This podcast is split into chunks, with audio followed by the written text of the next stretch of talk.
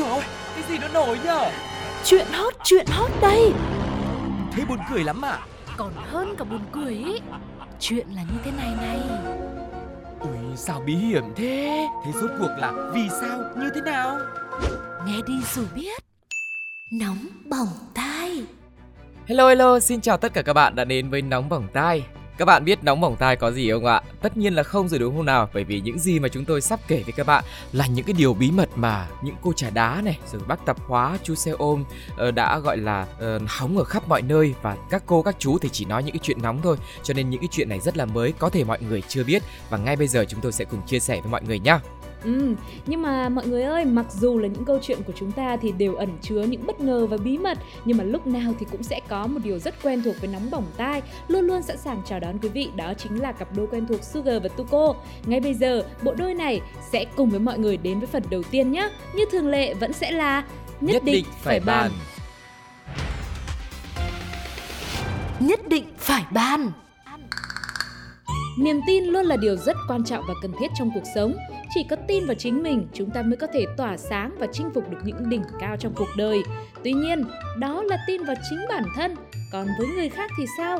Đôi khi niềm tin mà mù quáng quá sẽ lại khiến bạn mất đi một mối quan hệ, mất đi một người bạn thân thiết hay là mất đi một chiếc xế hộp có tên viết tắt tạm gọi là CDL với giá 3,6 tỷ đồng. Và câu chuyện về lòng tin hy hữu này đã diễn ra tại một showroom ô tô ở phường 4 quận Tân Bình, thành phố Hồ Chí Minh.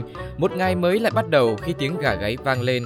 Vẫn như mọi ngày thôi, ông PMT đến showroom xe để làm việc với niềm tin và hy vọng rằng hôm nay sẽ có khách tới chốt xe nhanh như chớp và ông sẽ trở thành seller doanh số cao nhất tháng này. Ngay sau đó, như mong đợi, ông MT đã đón một vị khách tên là NVT, sinh năm 1968, thường trú tại Ngô Quyền, thành phố Hải Phòng. Vị khách này bước vào cùng với một người bạn của mình. Ông VT đã đặt vấn đề mua chiếc xế hộp CDL biển số 30E gạch ngang 33X6. Lúc này, ông MT đã nhanh chóng báo giá 3,6 tỷ đồng, đặt cọc trước 1 tỷ đi và được ông VT gật đầu đồng ý chốt đơn. Biển số mà đã toàn là 3,6 mà giá lại còn là 3,6 tỷ thì là quá đúng rồi còn gì nữa. Tuy nhiên, mua gì thì cũng phải thử chứ, huống chi là mua xe. Vậy nên vị khách hàng này đã yêu cầu được lái thử xe trước. Lúc này thì ông PMT cũng biết xong giấy đặt cọc, nhưng ông VT đã quyết định thôi, cọc thì tí cọc sau, giờ cứ đưa chìa khóa xe đây để mình thử tí xem nào. Vì tin tưởng và luôn làm việc với phương châm khách hàng là thượng đế, mà thượng đế đã nói thì phải nghe chứ, nên ông MT đồng ý cho ông VT lấy xe đi luôn. Nhưng chẳng hiểu thử kiểu gì mà mãi chẳng thấy xe đâu. Ơ, à, thế đi thử thôi mà hóa ra lại đi thật à? Chờ mãi không thấy Thượng Đế quay lại, ông MT đã liên hệ thì nhận được tinh tinh, tài khoản báo là cộng thêm 1,4 tỷ đồng được chuyển từ ông VT và một câu trả lời nữa tới từ vị Thượng Đế này rằng À, ờ, xe đi cũng thích đấy Nên là bây giờ tiện đang có việc gấp đi Bình Dương Hẹn ờ, có gì ngày mai tôi mang xe đến trả ngay nhá Tuy nhiên, Ngày mai của ngày nào thì không thấy ông VT nói, xe cũng chẳng thấy đâu. Sau rất nhiều lần gọi và nhắn tin thì vị khách hàng này có nhờ một người gọi điện tới nói là em trai của ông này và sẽ trả nốt tiền. Nhưng người này sau đó cũng cố tình né tránh và gọi không nghe máy. Đến đây thì ông MT đã phải nhờ người tìm hiểu và được biết rằng ông VT đang ở một trạm dừng chân tại Phú Ninh, Phú Thọ. Ông tìm gặp và yêu cầu ông T trả lại xe, nhưng ông T nói đã đưa xe cho người khác sử dụng rồi. Có đâu mà trả, kèm thêm một lời nhắn nhủ đầy cảm lạnh rằng nếu ông PMT đòi nhiều hoặc tố cáo thì sẽ đến tận nơi kinh doanh để cho ông MT đăng xuất khỏi trái đất luôn đấy nha. Và veo một cái thì đã mấy tháng trôi qua, sự lo sợ của ông MT lúc này đã trở thành giọt nước tràn ly, sợ chiếc xe xuống cấp, sợ càng để lâu thì xe hết đời thiệt hại cho ông sẽ càng lớn. Bởi vậy, ông này đã gửi đơn tố giác tới phòng cảnh sát hình sự công an thành phố Hồ Chí Minh với mong muốn sẽ được lấy lại tài sản cho bản thân cũng như lấy lại công bằng cho xã hội. Trên mạng hiện nay thì cũng có một câu chuyện được lan truyền rất thú vị về lịch sử à, khi áp dụng vào đời thực và có lẽ nó cũng rất phù hợp cho trường hợp này.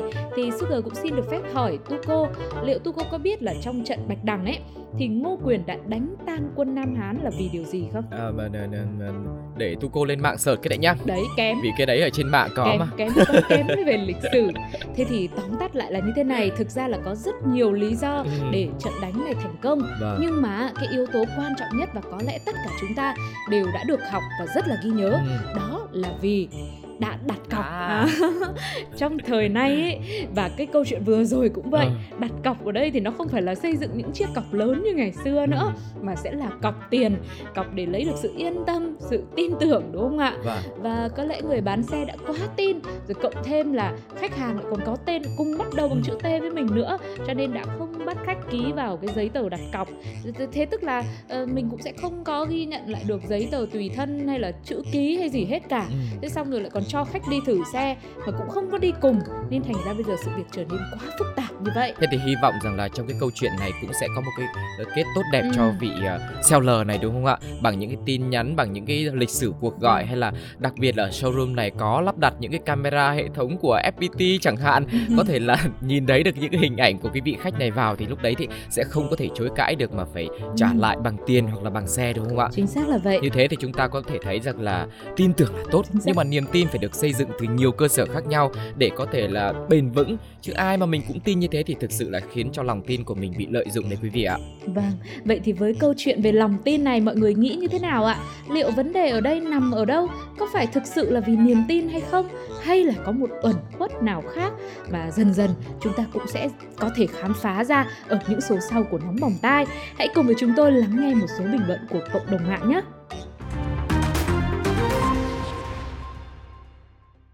Thì đúng rồi, Hải Phòng là không lòng vòng nên người ta cứ thế đem xe đi thẳng mất dạng luôn thôi. Sao tôi nghe có gì đó sai sai? Có lẽ mới chỉ là một nửa câu chuyện thôi các bác ơi, đừng để bị thao túng. Các bạn có hiểu cái cảm giác đấy không? Chả lẽ mình lại đứng lên chửi nó Mày nghĩ mày là ai à? Dễ vậy mà cũng nghĩ ra, xin thắng phục. Bài học rút ra ở đây là Chúng ta có thể dễ dàng bình chọn ra loại phương tiện hiện đại nhất, an toàn nhất, tốc độ nhanh nhất và ai cũng mong muốn sở hữu chúng để cuộc sống thuận tiện hơn, dễ dàng hơn. Nhưng với một đoạn đường ngắn vài trăm mét thì không ai nghĩ rằng mình sẽ ra phi trường để leo lên máy bay cả. Thấy cảnh kẹt xe kéo dài thì cũng không ai chọn lái ô tô làm gì cho tốn thì giờ. Nhưng ngược lại, với người yêu thể thao, muốn có sức khỏe tốt, có thể đạp xe cả chục cây số tới chỗ làm mà vẫn thấy vui vẻ. Vì thế, có những lúc đắt tiền nhất, sang trọng nhất cũng không bằng tiện dụng nhất. Hãy lựa chọn thứ phù hợp với chính mình bạn nhé.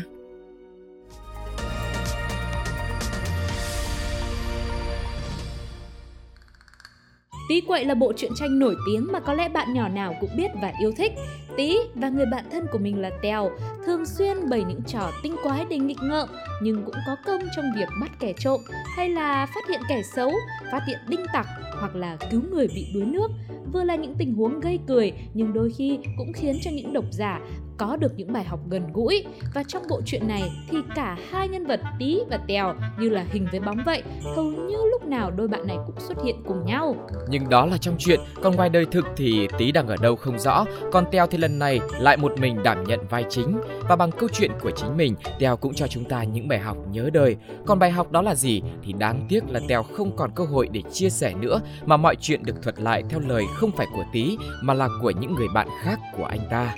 Hôm ấy, tại quán cà phê cây xanh ở khóm Xuân Biên, huyện Tịnh Biên, vào một đêm khuya khoát nhưng cũng không mấy thanh vắng vì lúc này đang có một bữa nhậu rôm rả của My cùng hai người bạn là Hữu và Trung.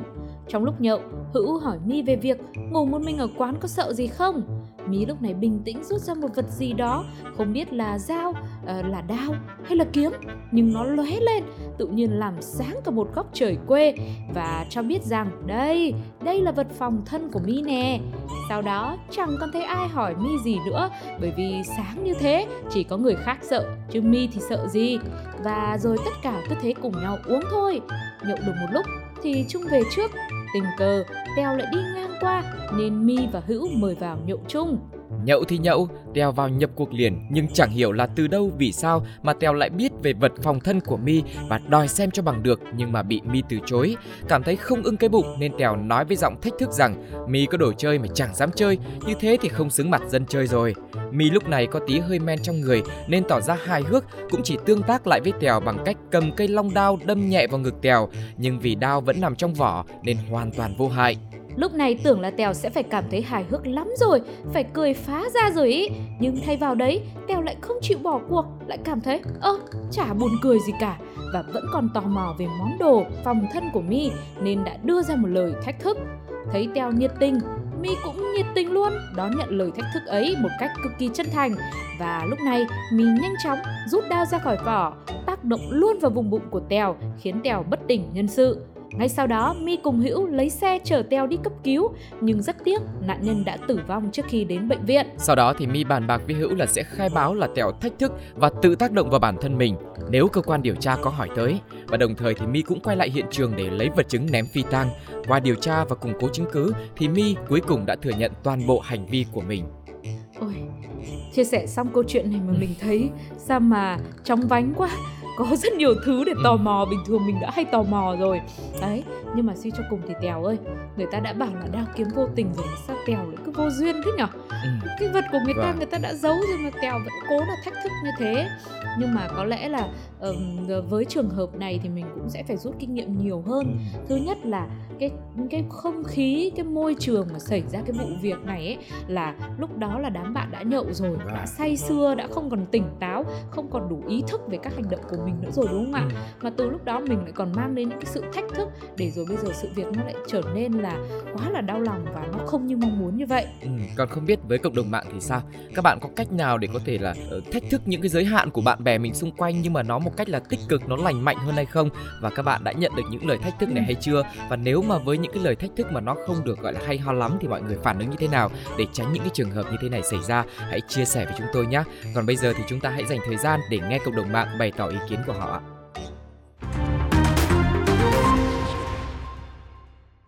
Các cụ đã nói cái mồm hại cái thân rồi mà Tèo lại không chịu nghe. Chú choa mà ơi. Một pha thách thức mà lại khiến cho không bao giờ có thể thức dậy nữa. Dậy đi ông cháu ơi, sao ở đây? Xong vụ này thì tí cũng tèo luôn. Bài học rút ra ở đây là bạn đã bao giờ đặt ra thử thách để tìm giới hạn của bản thân chưa? Ví dụ như 21 ngày sẽ dậy sớm, hay một tháng phải đọc ít nhất 5 cuốn sách, rồi không xài mạng xã hội quá một tiếng một ngày. Đó tưởng chừng là những thử thách rất bình thường, đơn giản, nhưng đôi khi lại gây khó khăn với nhiều người. Bởi bỏ đi một thói quen để xây dựng một thói quen khác là cần cả một sự kiên trì và cam kết với chính bản thân. Hãy cứ ước mơ những điều thật lớn lao, hãy tự thách thức chính mình để có thể chạm đến những cuộc mốc mới trong cuộc đời. Nhưng bạn hãy nhớ rằng, những điều vĩ đại đều được tạo nên từ những điều nhỏ bé. Vì vậy, hãy bắt đầu ngay hôm nay, chấp nhận những khó khăn, chấp nhận những điều nhỏ nhất và đừng chùn bước trước thất bại, bạn nhé!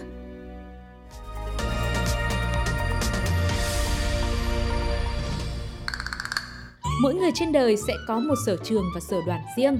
Có người thì giỏi thể thao có người lại giỏi công việc bàn giấy khi đi học thì có người giỏi môn văn, ngược lại người kia lại giỏi toán Vậy nên mới nói, việc khó với mình chắc gì đã làm khó được người khác, và việc dễ với mình chưa chắc đã dễ với người ta. Giống như câu chuyện mà chúng tôi đã được nghe kể lại từ một cô hàng xóm ở kế bên một gia đình có con đang đi du học tại Mỹ, chia sẻ như thế này. Tại Đại học New York có một giáo viên nọ chuyên giảng dạy bộ môn hóa học. Trước khi làm việc tại đại học này thì thầy giáo Malin Jones Jr. từng có 4 thập kỷ liên tiếp giảng dạy tại Đại học Princeton, một trong những trường hàng đầu thế giới. Và qua phần giới thiệu vừa xong, hẳn là ai cũng sẽ cảm thấy ngưỡng mộ và tin rằng chuyên môn của vị giáo viên này nhất định phải là một cái ghế, ừ. bởi vì nó không phải bàn nữa. Ấy thế mà vừa rồi, hàng chục sinh viên đã ký vào đơn khiếu nại và nhà trường cũng đã quyết định sa thải thầy giáo này. Bản kiến nghị của các sinh viên có nội dung thế này. Chúng tôi rất lo lắng về điểm số và nhận thấy những con số này không phản ánh chính xác thời gian, nỗ lực mà chúng tôi dành cho môn học. Chúng tôi mong nhà trường nhận ra một lớp học có tỷ lệ nghỉ học cao và điểm thấp như vậy khiến sinh viên không thể ưu tiên việc học tập và đảm bảo sức khỏe.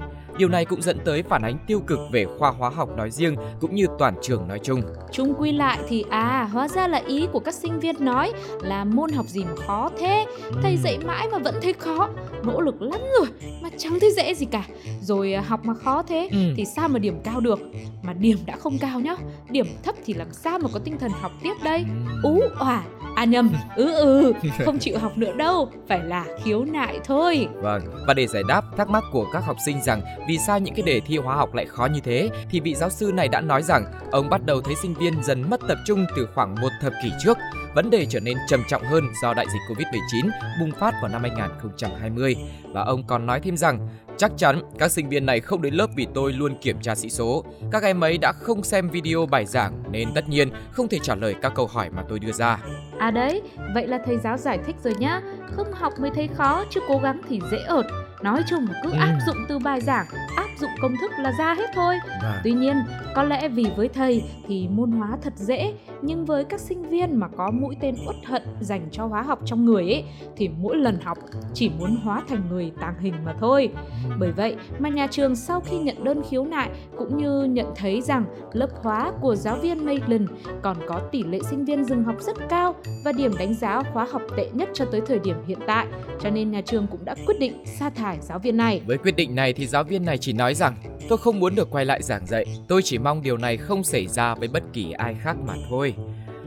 Ai, sau cái câu chuyện này thì ờ, khoan hãy nói đến cảm xúc của những người trong cuộc. Bản thân mình cũng có liên hệ về những cái thời cấp 2, cấp 3 Ừ. khi mà mình học cái môn hóa học này mình chẳng trách môn hóa mà mình cũng chẳng dám trách bản thân mình. Chẳng biết vì sao vì hai thứ nó hình như nó chẳng liên quan gì đến nhau cả. Thế thì trách ai nhỉ? sự. Chỉ biết than trách cho số phận thôi. Tại sao đã sinh ra Sugar và Tuko lại còn sinh ra thêm cả môn hóa nữa?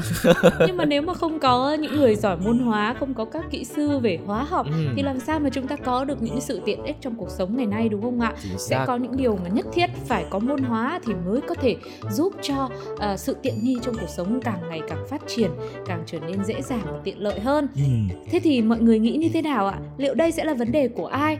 Là học trò không học hay là thầy giáo dạy quá khó và ra đề cũng khó luôn Ừ. và nếu chỉ vì một giáo viên dạy quá khó mà lại trở thành lý do bị đuổi việc thì liệu việc này có đúng hay không Và mọi người nghĩ sao? Hãy chia sẻ với chúng tôi nhé. Còn bây giờ thì sẽ là thời gian để cộng đồng mạng bày tỏ quan điểm của họ về câu chuyện này. Chúng ta hãy cùng lắng nghe nhé.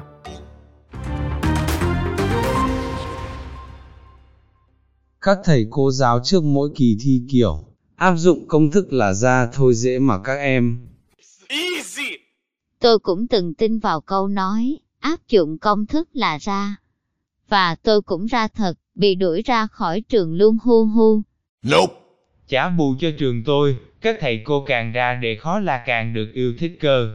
Bài học rút ra ở đây là Viết một bài văn dài chưa chắc là được điểm cao nếu bạn không đọc kỹ đề và viết đúng, viết đủ ý. Nhưng để giải được một bài toán khó, có thể bạn cần thực hiện rất nhiều bước để tìm ra các ẩn số khác nhau. Hay để hát được nốt cao, bạn cũng cần phải trải qua những ngày tháng khổ luyện để biết thế nào là hát sai thì mới tìm ra được cách hát đúng. Chính vì vậy, đôi lúc trong cuộc sống này, làm đúng không phải là điều khó nhất, mà đôi khi khó nhất chính là chấp nhận cái sai của bản thân. Có những thứ bạn bỏ ra rất nhiều công sức, thời gian và tiền bạc, nhưng chưa chắc đã có được kết quả như mình mong muốn. Nhưng nếu bạn đang trong trường hợp như vậy, đừng bỏ cuộc nhé. Hãy tiếp tục thử lại, tiếp tục khám phá, tìm thêm những cách mới để có thể có được đáp án phù hợp cho những đề bài cực kỳ khó mà cuộc sống dành cho bạn, bạn nhé.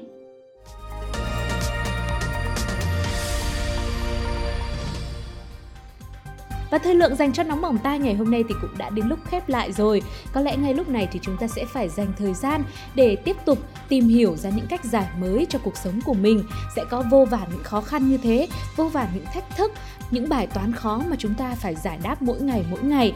Sugar và Tuko thì hy vọng rằng nóng bỏng tai cùng với những câu chuyện mà mình mang đến sẽ luôn là một khoảng thời gian giúp cho mọi người có thể nghỉ ngơi, thư giãn cũng như là một cái động lực để mà mọi người có thêm những cái sự quyết tâm cho những ngày mai sắp tới của mình mọi người nhé. Và trong lúc mà mọi người đang tìm lời giải cho cuộc sống của chính mình thì chúng tôi cũng đang trong hành trình tìm kiếm những câu chuyện mới để có thể quay trở lại trong những số lần sau và chia sẻ với mọi người để đem lại những cảm xúc thật là tươi mới với những điều thật là mới lạ quý vị nhé. Và chúng tôi vẫn sẽ xuất hiện trên FPT Play cũng như là fanpage của Pladio. Hãy quay trở lại cùng với Tuko và Sugar nhé. Còn bây giờ thì xin chào và hẹn gặp lại. Bye bye. Bye bye.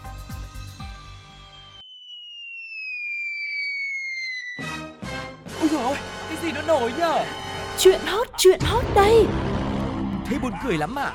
Còn hơn cả buồn cười ý Chuyện là như thế này này Ui sao bí hiểm thế? Thế rốt cuộc là vì sao? Như thế nào? Nghe đi rồi biết Nóng bỏng tai